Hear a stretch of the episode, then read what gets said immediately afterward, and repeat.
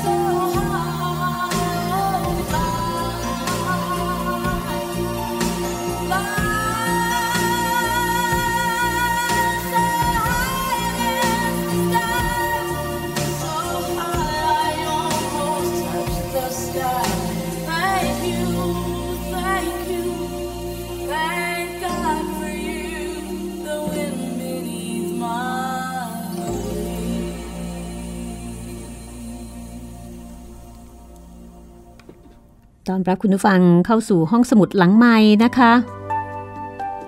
วันนี้เป็นตอนอวสานแล้วค่ะ ของหนังสือชีวิตอุทิศเพื่อสยาม เรื่องราวของอำมาตย์เอกพระอาจวิทยาคม นายแพทย์ George B. McFarland งานเขียนของ Bertha Brown McFarland นะคะภรรยาของคุณหมอเองค่ะ เป็นผู้เขียน แล้วก็เด็กวัฒนารุ่น 100 แปลและเรียบเรียงนะคะ เด็กวัฒนาก็คือสิทธิ์เก่าโรงเรียนวัฒนาวิทยาลัยรุ่น 100 ที่รวมตัวกันเป็นคณะ แล้วก็ช่วยกันแปลเรียบเรียงจัดการต้นฉบับนี้ แล้วก็จัดพิมพ์เป็นรูปเล่มขึ้นมา วันนี้เป็นตอนอวสานนะคะกับตอนที่ 24 ค่ะ ชีวิตของคุณหมอก็ผ่านอะไรมาเยอะนะคะ แต่ว่าพอมาถึงช่วงบั้นปลายก็พอดีกับที่เกิดสงครามโลกครั้งที่สอง คุณหมอต้องกลายเป็นเฉลย ในบ้านของตัวเอง แล้วถูกถูกกักบริเวณนะคะ ให้อยู่ในโฮลี่รูทคือบ้านที่คุณหมอพักอาศัยกับภรรยา โดยที่ไม่สามารถออกไปโลกภายนอกได้ ได้แต่รับรู้ข่าวสารบ้านเมือง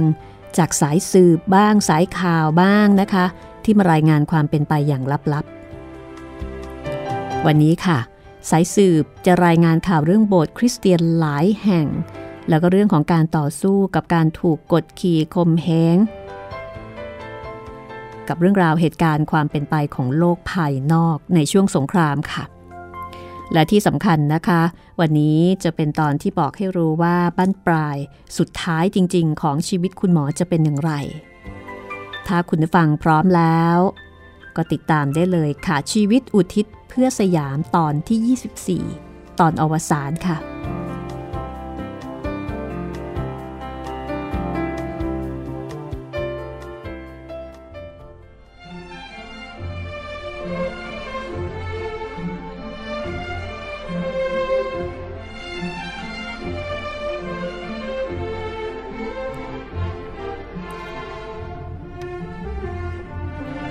สายสืบรายงาน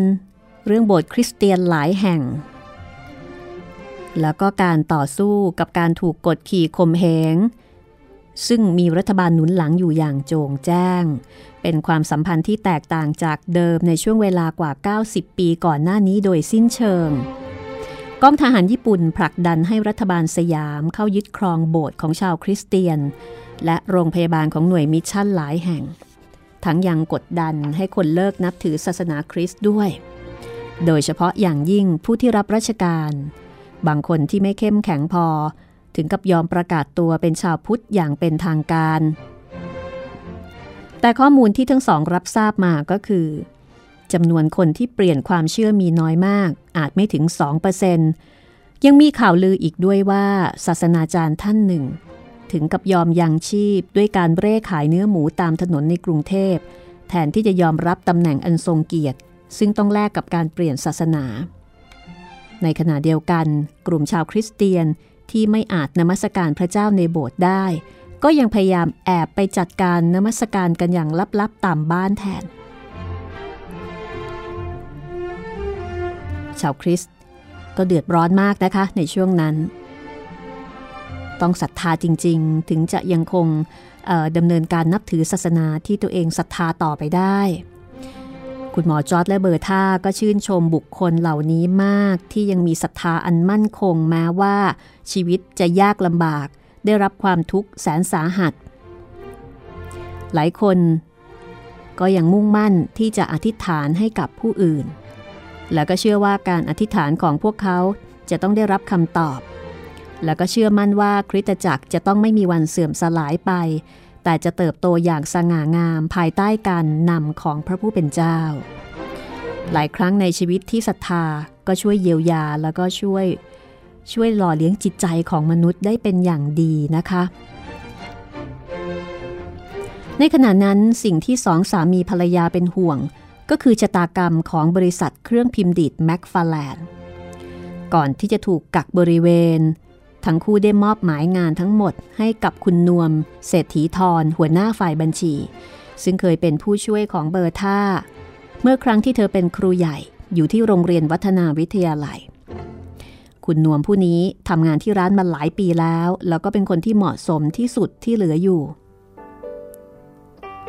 เพราะค่ายกักกันนานาชาติและกองทัพสยาม ได้ดึงตัวพนักงานดีๆ และคนอื่นๆของร้านไปหมดแล้วนะคะ คุณนวมก็เลยต้องทำงานอยู่เพียงคนเดียว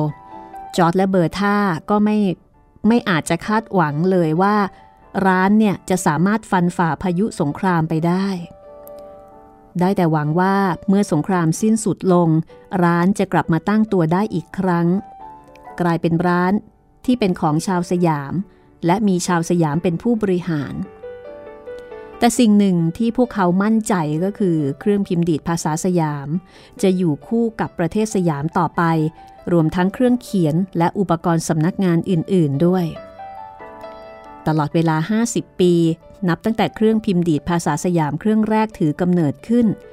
งานราชการและธุรกิจของชาวสยามมีความก้าวหน้ามาโดยตลอด ก็ด้วยมีอุปกรณ์ที่ทันสมัยมาช่วยเพิ่มประสิทธิภาพงานนี้เอง และในส่วนนี้สมาชิกครอบครัวแม็กฟาแลนด์ก็ได้ทำหน้าที่ของพวกเขาอย่างดีที่สุดแล้ว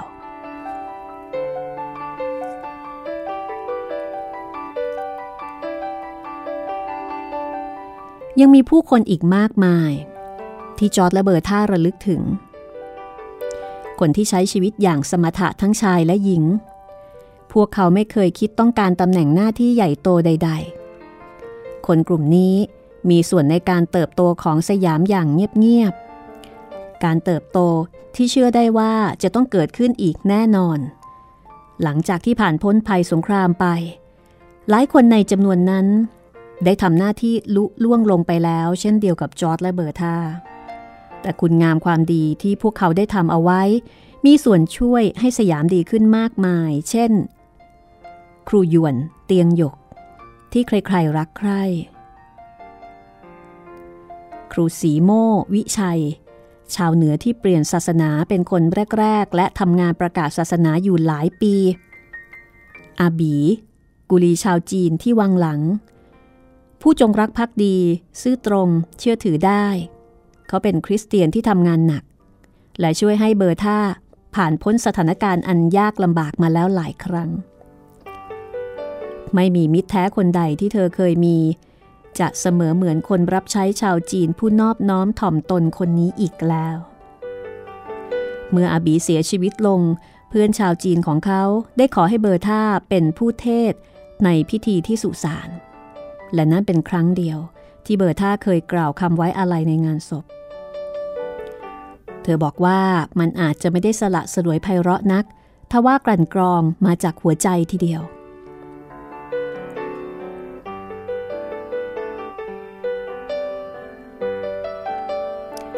มีคนจำนวนไม่มากนัก ที่สามารถมองเห็นตามพระวิสัยทัศน์ของคิงมงกุฎหรือรัชกาลที่ 4 แต่คนเหล่านี้ได้ช่วยกันปฏิรูปประเทศสยามภายในระยะเวลา 73 ปี นับจากวันที่พระองค์เสด็จสวรรคตจำนวนผู้ที่เปลี่ยนแปลงความเชื่อมานับถือศาสนาคริสต์ก็อาจมีจำนวนไม่มากเท่าไหร่ แต่พวกเขาก็ช่วยกันปฏิรูปประเทศสยาม ได้อย่างน่าอัศจรรย์ใจจริง ๆ มีสิ่งใหม่เกิดขึ้นในประเทศสยาม และสิ่งนั้นมีชีวิต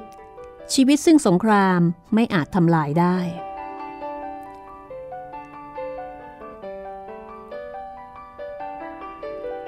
แล้วอยู่มาวันหนึ่ง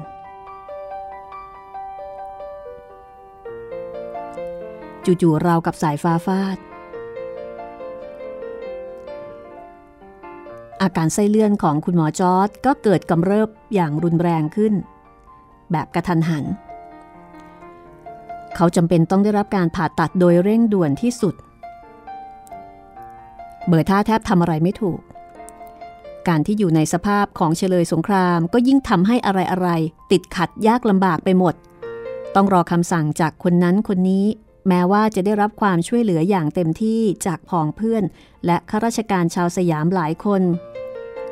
แต่กว่าจอร์ดจะไปถึงเตียงผ่าตัดที่โรงพยาบาลจุฬาลงกรณ์ซึ่งอยู่ใกล้โฮลี่รูทเพียงนิดเดียว ก็ต้องใช้เวลาถึง 12 ชั่วโมง คุณหมอผู้ทำการผ่าตัดเป็นแพทย์มือหนึ่งของสยาม ที่จบมาจากประเทศอังกฤษ และเป็นลูกชายของนักเรียนแพทย์รุ่นแรก ๆ ของจอร์ดเองด้วย เบอร์ท่าบราวน์ได้เล่าเอาไว้ในช่วงท้ายของบทนี้ กับบั้นปลายของชีวิตของคุณหมอจอร์ดบอกว่า กว่ารถพยาบาลจะมาถึง จอร์ดต้องรอคอยด้วยความเจ็บปวดแสนสาหัส เบอร์ท่าได้รับอนุญาตให้นั่งไปกับรถพยาบาลด้วย เธออยู่เคียงข้างเขาตลอดเวลา ยกเว้นเวลาเข้าห้องผ่าตัดเท่านั้น จอร์ดนั้นดูสงบมาก ขณะที่เขาเอ่ยถามเบอร์ท่าว่า คุณรู้ใช่ไหมว่านี่มันร้ายแรงขนาดไหน เบอร์ท่าได้แต่พยักหน้า เพราะทั้งสองเคยคุยกันเรื่องนี้อย่างตรงไปตรงมากับคุณหมอมาก่อนหน้านี้นานแล้ว เธอเพียงแต่ถามกลับไปว่า คุณไม่กลัวใช่ไหม ซึ่งจอร์ดก็ตอบกลับมาทันทีด้วยน้ำเสียงแจ่มใสว่า ไม่หรอก ผมไม่กลัว พระเยซูคริสต์ กำลังรอผมอยู่ นี่คือความศรัทธาและความเชื่อมั่นของเขาห้าวันหลังจากนั้น วาระสุดท้ายของจอร์ดก็มาถึง ไม่มีคำถามหรือข้อสงสัยใด ๆสำหรับเบอร์ท่าเลย เพราะเขาบอกกับเธออยู่เสมอว่า มีเพียงสองสิ่งเท่านั้นที่ผมต้องการ คือการได้ตายในสยาม ประเทศที่เป็นบ้านเกิดของผม และประเทศที่ผมทำงานรับใช้มาตลอด กับการที่ได้มีคุณอยู่ด้วยจนถึงวาระสุดท้าย และในที่สุดจอร์ดก็ได้ทั้งสองสิ่งสมความปรารถนาของเขาแล้ว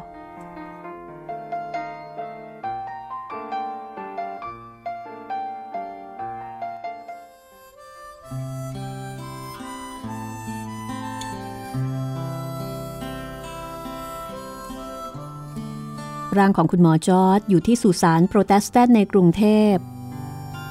ในชั้นล่างของที่บรรจุศพสองชั้น ที่เขาได้สร้างไว้ก่อนหน้านี้สำหรับมารี ภรรยาคนแรกของเขาและตัวเขาเอง เขามีสิริอายุได้ 75 ปี ซึ่งเท่ากับว่าเกินกว่าเวลาที่พระผู้เป็นเจ้าทรงกำหนดให้มาถึง 5 ปี ผู้บุกเบิกชาวอเมริกันคนสุดท้ายในประเทศสยาม ได้เสร็จสิ้นภารกิจของเขาโดยสมบูรณ์แล้ว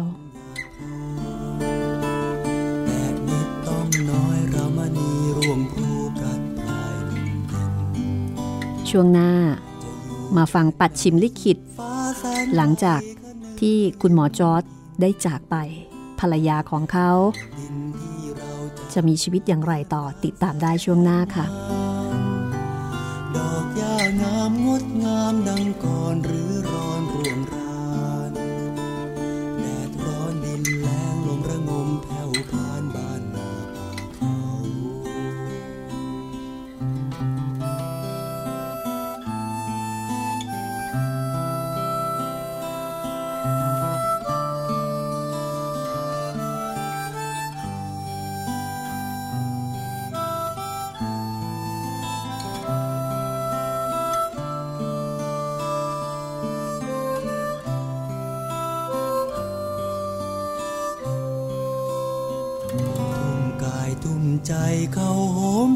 ไฟหัวใจแรงเรา ยิ่งสร้างยิ่งทำระกำหนักเบาดิ้นรนหนทางเจ้ามิ่งควันยิ่งวันยิ่งเดือนยิ่งเลือนยิ่งรางทอดทิ้งทุ่งร้างวันและวันผ่านเยือนเหมือนเดินทางไกลตะวันส่องแสงสาดแสง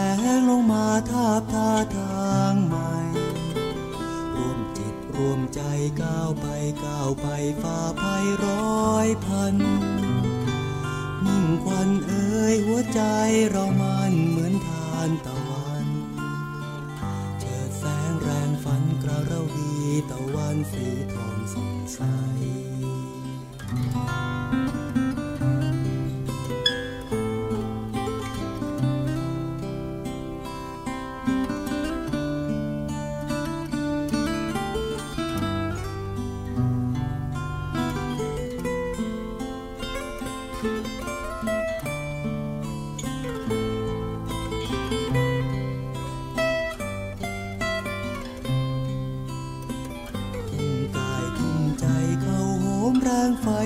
ใจแร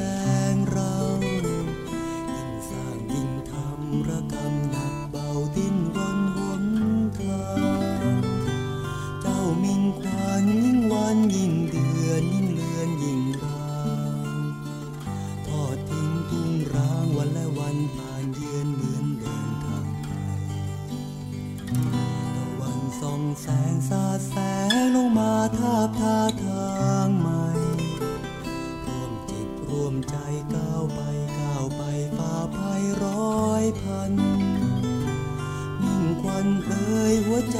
เรามัน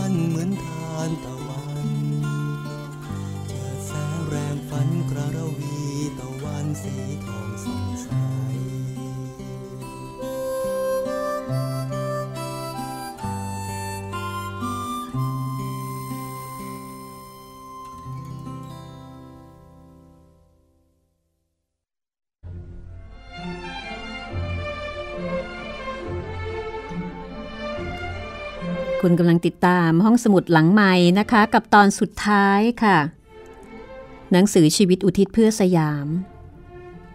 คุณพระอาจวิทยาคมนะคะ เป็นคำเรียกของคุณหมอ George B. McFarland ชื่อหนังสือจริงๆเนี่ยคือชีวิตอุทิศเพื่อสยามอำมาตย์เอกพระอาจวิทยาคมนายแพทย์ George B. McFarland Bertha Brown McFarland เขียนเด็กวัฒนารุ่น 100 แปลและเรียบเรียงนะคะ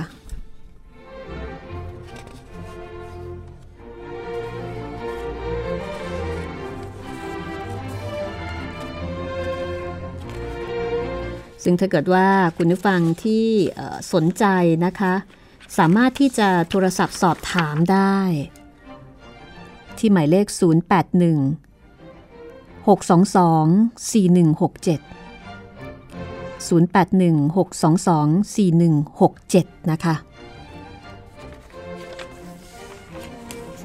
ก็เป็นประวัติศาสตร์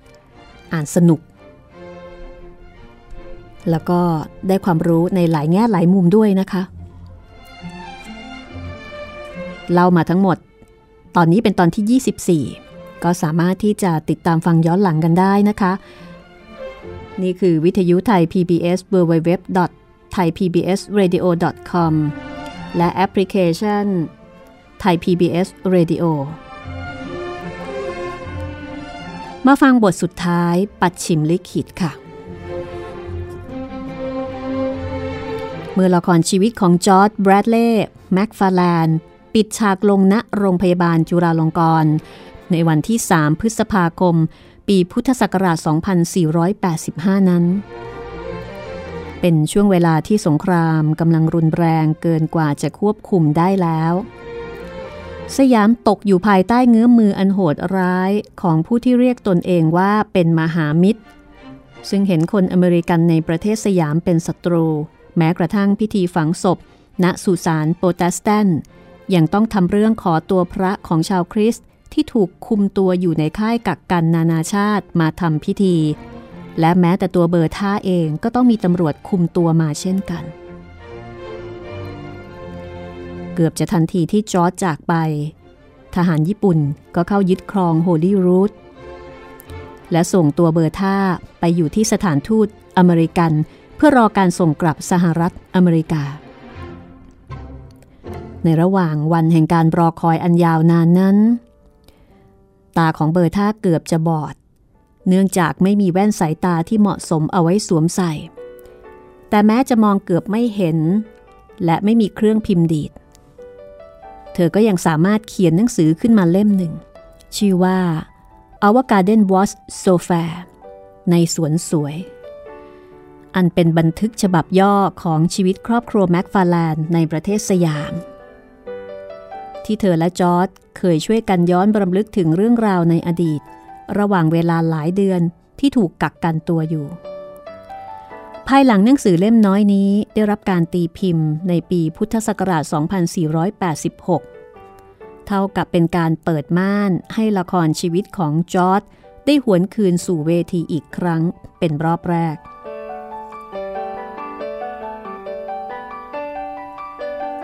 ปลายเดือนสิงหาคม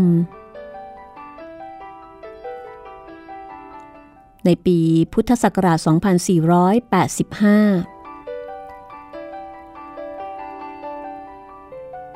เมื่อเรือกริปส์โฮมซึ่งเป็นเรือสำหรับพาชาวอเมริกันกลับบ้าน เข้าเทียบท่าที่นครนิวยอร์ก Bertha ก็ได้รู้สึกถึงความเป็นไทอีกครั้งหนึ่ง Mary น้องสาวของจอร์ดมารับเธอไปวอชิงตันดีซี ซึ่งทั้งคู่หวังว่าจะไปใช้ชีวิตหลังเกษียณอยู่ที่นั่นด้วยกัน แต่หลังจากนั้นเพียงสี่เดือนครึ่ง Mary ก็จากไป โดยอาการหัวใจวายเฉียบพลัน เช่นเดียวกับเอ็ดวินพี่ชายของเธอ ทิ้งให้เบอร์ท่าต้องโดดเดี่ยวอยู่แต่เพียงลำพังอีกครั้งหนึ่ง น่าใจหายทีเดียวนะคะ เบอร์ท่าได้นำอัฐิของแมรี่ ไปบรรจุไว้ณสุสานอันสวยงามบนยอดเขา ที่สามารถมองเห็นหุบเขาอันกว้างใหญ่ไพศาล ครอบคลุมทั้งวอชิงตันและเพนซิลเวเนีย สุสานนี้เป็นสุสานของครอบครัว ที่ซึ่งพ่อแม่และเอ็ดวินรอเธออยู่แล้ว ขณะนั้นเป็นเดือนมกราคมหนึ่งวันก่อนหน้านั้นเกิดพายุหิมะอย่างหนัก จนพื้นดินขาวโพลนไปทั่ว เมื่อพระอาทิตย์สาดแสงลงมากระทบกับต้นไม้ที่ถูกปกคลุมไปด้วยหิมะ ก็เกิดเป็นภาพอันงดงาม เกินกว่าจะหาอะไรมาเปรียบได้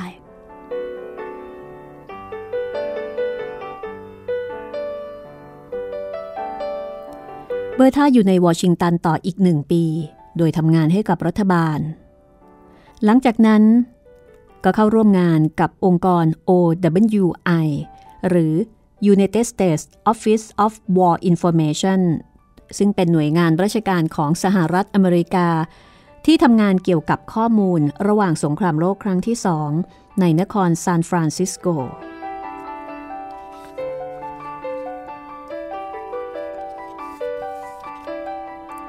ขณะทำงานอยู่ที่นั่นได้มีพิธีปล่อยเรือ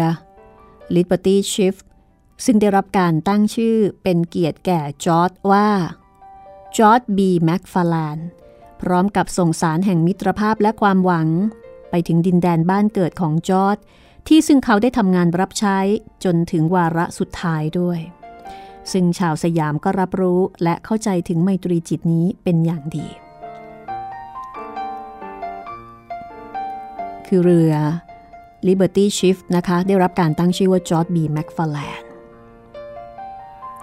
เรือนี้เป็นเรือขนส่งสินค้าของอเมริกาค่ะ ที่ผลิตขึ้นใช้เป็นจำนวนมากในระหว่างสงครามโลกครั้งที่สองคือเป็นเรือขนส่งสินค้านะคะ แล้วก็หลังจากนั้นไม่นาน สำนักพิมพ์ลีแลนด์สแตนฟอร์ด University ก็ได้จัดพิมพ์พจนานุกรมไทยอังกฤษของแม็กฟาแลนขึ้นเป็นครั้งที่สอง ซึ่งก่อนหน้านี้มีพจนานุกรมเพียง 12 เล่มเท่านั้น ที่ข้ามน้ำข้ามทะเลไปถึงอเมริกาได้ รวมทั้งเล่มหนึ่งที่จอร์ดส่งไปให้แมรี่น้องสาวของเขาเอง ก่อนที่สงครามจะทำให้การติดต่อสื่อสารต้องยุติลง สหรัฐอเมริกาต้องการพจนานุกรมจำนวนมากเพื่อใช้ในงานของรัฐบาล จนถึงกับใช้วิธีถ่ายรูปเพื่อทำสำเนาเอาไว้หลายเล่ม การตีพิมพ์ครั้งที่สองนี้ จัดทำขึ้นในปีพศ 2487 ทุกอย่างเหมือนกับการตีพิมพ์ครั้งแรกค่ะ ยกเว้นขนาดของตัวอักษรที่เล็กลง หนังสือพจนานุกรมเล่มนี้ถือเป็นฉบับมาตรฐานนะคะ แล้วก็ยังมีการผลิตออกมาอีกอย่างต่อเนื่อง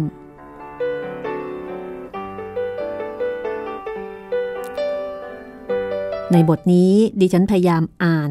แบบ ตัวต่อตัวให้คุณได้ฟังเลยนะคะ เพราะว่าเนื้อหาเหลืออีกไม่เยอะแล้ว แล้วก็เป็นบทสุดท้าย ที่เบอร์ท่า ซึ่งเป็นผู้เขียนก็คงจะได้กลั่นหัวใจเขียนด้วย เมื่อสงครามสิ้นสุดลง เบอร์ท่าสามารถติดต่อกับมิตรสหายในประเทศสยามได้อีกครั้งจอร์ดมีความต้องการอยู่อีกอย่างหนึ่งที่ยังไม่เป็นผลสำเร็จ นั่นคือ เขาอยากจะให้บริษัทเครื่องพิมพ์ดีดแม็กฟาแลนจำกัด ได้กลายเป็นบริษัทของสยามอย่างแท้จริง โดยให้ผู้ถือหุ้นและพนักงานเป็นชาวสยามทั้งหมด แต่เมื่อรัฐบาลได้เข้ายึดบริษัทในเดือนธันวาคมปี 2484 และต่อมาบริษัทก็ต้องปิดตัวลง ยิ่งทำให้ความปรารถนาของจอร์ดห่างไกลจากความเป็นจริงมากขึ้นไปอีก ทางบริษัทพิมพ์ดีดในอเมริกานั้นตกลงให้เบอร์ท่าเป็นตัวแทนจำหน่ายต่อไปได้ หากว่าเธอจะสามารถจัดตั้งบริษัทขึ้นมาใหม่ได้อีกครั้ง เธอจึงเขียนจดหมาย ถึงมิตรสหายชาวสยามเพื่อขอความช่วยเหลือ พวกเขาต่างก็กระวีกระวาด ช่วยกันระดมเงินทุนเพื่อจัดตั้งบริษัทใหม่ขึ้นมา โดยใช้ชื่อว่า บริษัท วิทยาคมจำกัด เนื่องจากไม่สามารถใช้ชื่อเดิมได้แล้ว เพราะว่าบริษัทเก่ายังไม่ได้ปิดลงอย่างเป็นทางการ และรัฐบาลสยามก็ยังไม่ได้ส่งหลักฐานและเอกสารอื่นๆ คืนมาให้กับเบอร์ท่าด้วย ชื่อบริษัทใหม่นี้ นับว่าเป็นทางเลือกที่ดี เพราะมาจากบรรดาศักดิ์พระอาจวิทยาคมของจอร์ดและผู้ถือหุ้นส่วนใหญ่ ก็คืออดีตนักเรียนแพทย์ของจอร์ดนั่นเอง ด้วยเหตุนี้บริษัทวิทยาคมจำกัด จึงแบ่งกิจการออกเป็นสองส่วน ส่วนหนึ่งขายอุปกรณ์สำนักงานแบบเดิม และอีกส่วนขายยา บริษัทใหม่นี้เปรียบเสมือนอนุสรเพื่อระลึกถึงความมานะอุตสาหะของจอร์ดที่ทุ่มเท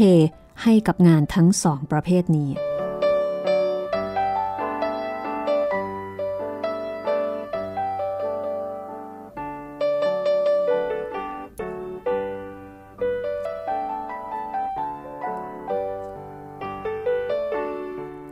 สำหรับบ้านโฮลี่รูทซึ่งถูกทหารญี่ปุ่นยึดครองในระหว่างสงคราม หลังจากที่ญี่ปุ่นยอมแพ้ บ้านหลังนี้ก็ตกไปอยู่ในมือของกองทหารอังกฤษ แต่ในที่สุด เบอร์ท่าก็ได้รับบ้านกลับคืนมา และภายหลัง บ้านโฮลี่รูทก็ได้กลายเป็นสำนักงานใหญ่ ของ YWCA กรุงเทพ ภายใต้ชื่อใหม่ว่า Macfarlane Memorial ซึ่งจะถือว่าเป็นสถานที่สืบทอดงานของตระกูลแม็กฟาแลนเพื่อเยาวชนและสตรีชาวสยามก็ว่าได้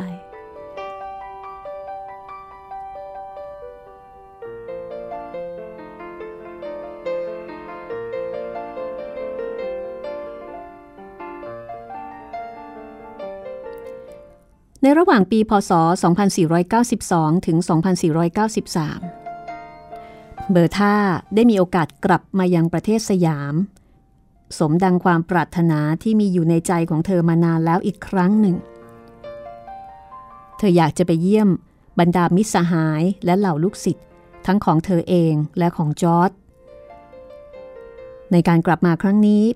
มีเหตุการณ์ประทับใจซึ่งไม่ได้วางแผนไว้ล่วงหน้า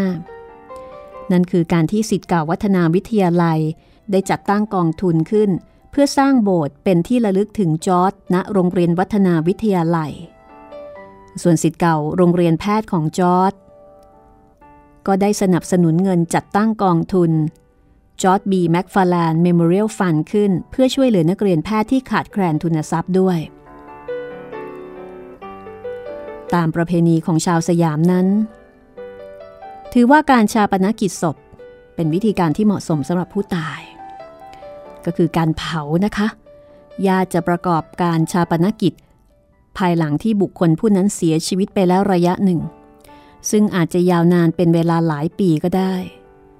สงครามที่เกิดขึ้นทำให้สิทธิ์เก่าและมิสหายของจอร์ดไม่มีโอกาสได้มาเคารพศพผู้ที่เขารักและนับถือ เบอร์ท่าจึงตัดสินใจว่าจะจัดงานชาปนกิจศพให้กับสามีของเธอ งานจัดขึ้น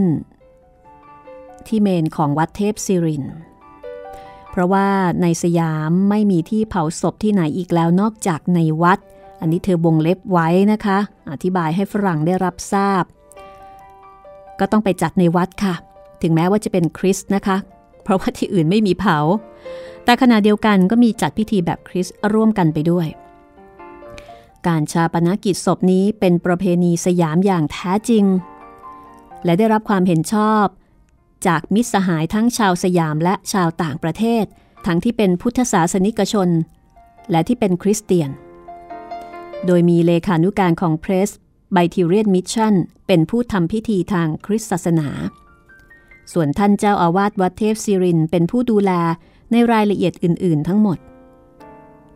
เมรุของวัดเทพศิรินทร์นี้จัดเป็น เรียกว่าเป็นเมรุหลวงหรือเมรุหลวงนะคะ เฉพาะผู้ที่มียศถาบรรดาศักดิ์ หรือมีตำแหน่งเหมาะสมเท่านั้นจึงจะได้รับพระราชทานพระบรมราชานุญาต ให้มาจัดงานชาปนกิจที่นี่ได้ ผู้จุดเพลิงพระราชทานในวันนั้นคือปรินซ์รังสิตซึ่งขณะนั้นทรงเป็นผู้สำเร็จราชการแทนพระองค์ ระหว่างที่พระเจ้าแผ่นดินประทับณต่างประเทศ ส่วนแขกผู้มีเกียรติที่มาร่วมงานในวันนั้น ก็เช่น เอกอัครราชทูตอเมริกันประจำประเทศสยาม พนาท่านเอ็ดวินเอฟสแตนตันและภริยา แล้วก็ยังมีแขกผู้มีเกียรติอื่นๆ อีกมากมาย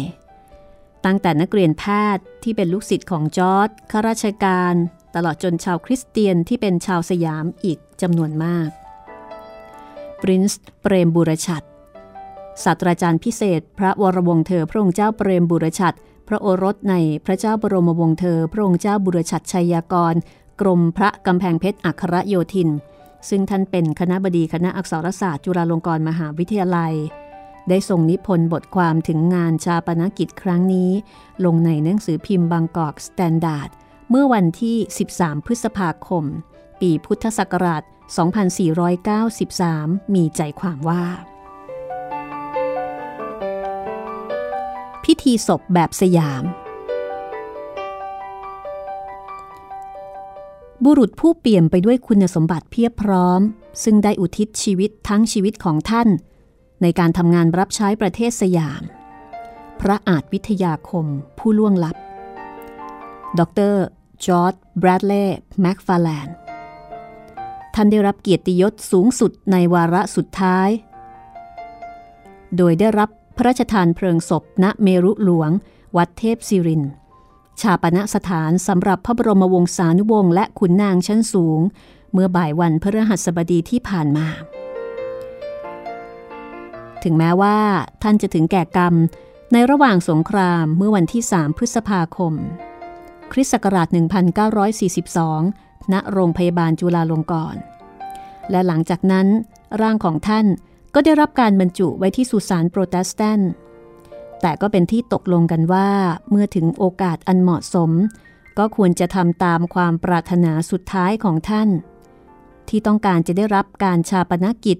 ตามแบบอย่างและตามความเชื่อของชาวสยาม ผู้ซึ่งท่านได้เลือกแล้ว ที่จะใช้ชีวิตอยู่ท่ามกลางพวกเขา และท่านยังปรารถนา ที่จะให้เท่าอัฐิของท่าน ได้อยู่ในประเทศที่ท่านรักยิ่งนี้ อย่างถาวรสืบไปอีกด้วย ดังนั้นจึงได้มีการจัดพิธีพระราชทานเพลิงศพให้กับคุณพระอาจเชกเช่นเดียวกับชาวสยาม ซึ่งมียศและตำแหน่งเท่าเทียมกัน หลังจากที่บาทหลวงชาวอเมริกันได้ประกอบพิธีทางคริสต์อย่างสั้นๆ อันเป็นเหตุการณ์พิเศษที่เกิดขึ้นในขอบขันทศีมาของวัดในพระพุทธศาสนา ภริยาของคุณพระนางเบอร์ธาบราวแม็กฟาแลนด์ได้ให้การต้อนรับแขกผู้มีเกียรติ ซึ่งมาร่วมงานหลายท่าน ได้แก่สมเด็จพระเจ้าบรมวงศ์เธอ พระองค์เจ้ารังสิตประยุรศักดิ์กรมพยาชัยนาทนเรนทรพระบรมวงศ์เธอพระองค์เจ้าธานีนิวัตรกรมหมื่น พิทยลาภพฤทยากร เจ้าพระยาศรีธรรมาธิเบศ และเอกอัครราชทูตอเมริกันประจำประเทศสยาม ฯพณฯ ท่านเอ็ดวินเอฟสแตนตัน โดยสมเด็จพระเจ้าบรมวงศ์เธอ พระองค์เจ้ารังสิตประยุรศักดิ์กรมพระยาชัยนาทนเรนทร ทรงจุดเพลิงพระราชทาน และบรรดาแขกผู้มีเกียรติ ได้นำทูบเทียนและดอกไม้จันทร์ ไปวางไว้ใต้หีบศพตามประเพณี แขกที่มาร่วมงาน ได้รับหนังสืออนุสรณ์ในงานพระราชทานเพลิงศพ เป็นบันทึกเรื่องราวของครอบครัวแม็กฟาลานในประเทศสยาม และอีกเล่มหนึ่ง เป็นหนังสือพระกิตติคุณลูก้าฉบับภาษาไทย นั่นคือการแสดงคารวะและความซาบซึ้งใจที่ชาวสยาม ขอมอบให้กับบุตรชาย ของประเทศสหรัฐอเมริกา ผู้ซึ่งเลือกที่จะมาใช้ชีวิตอยู่ท่ามกลางหมู่ชนชาวสยามคอยขับเน้นให้เด่นราวาวามวามวามนี่ก็คือตอนอวสานนะคะ ของหนังสือชีวิตอุทิศเพื่อสยาม และตอนอวสานของชีวิต อำมาตย์เอกพระอาจวิทยาคมนายแพทย์จอร์จบีแม็กฟาแลนด์ค่ะดวงใจอันอ่อนเยาว์มือเท้าอันบอบบางให้ไปแล้วพบกันใหม่ตอนหน้าที่ทางกับห้องสมุดหลังใหม่ที่สวัสดีค่ะผ่านการแผ้วทางมายาวนาน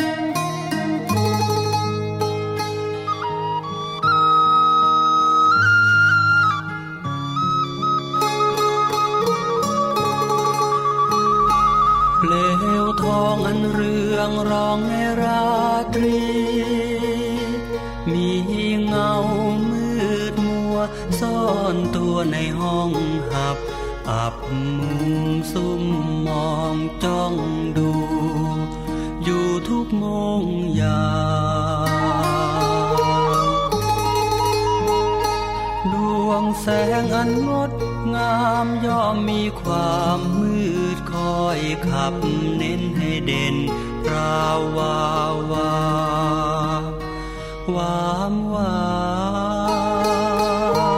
นดังดวงใจที่เดินทางมายาวนาน ประสบการณ์มากมาย แต่วันไหวก็โรยรา ช่วยประคองดวงใจอันอ่อนเยาว์มือเท้าอันบอบบางให้ไปตามวิธี ทางที่ผ่านการแผ้วทางมายาวนานให้ไปตามวิธีทางที่ผ่านการแผ้วทางมายาวนาน